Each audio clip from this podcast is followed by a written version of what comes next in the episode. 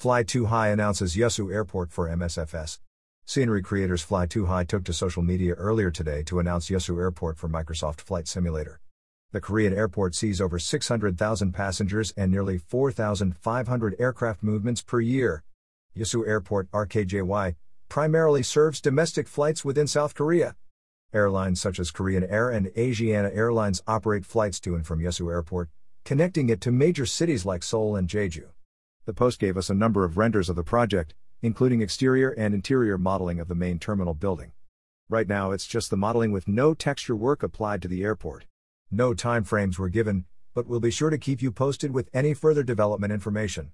Fly2High has released a range of scenery products including Lubbock Airport, McAllen Miller, and Jacksonville Airport.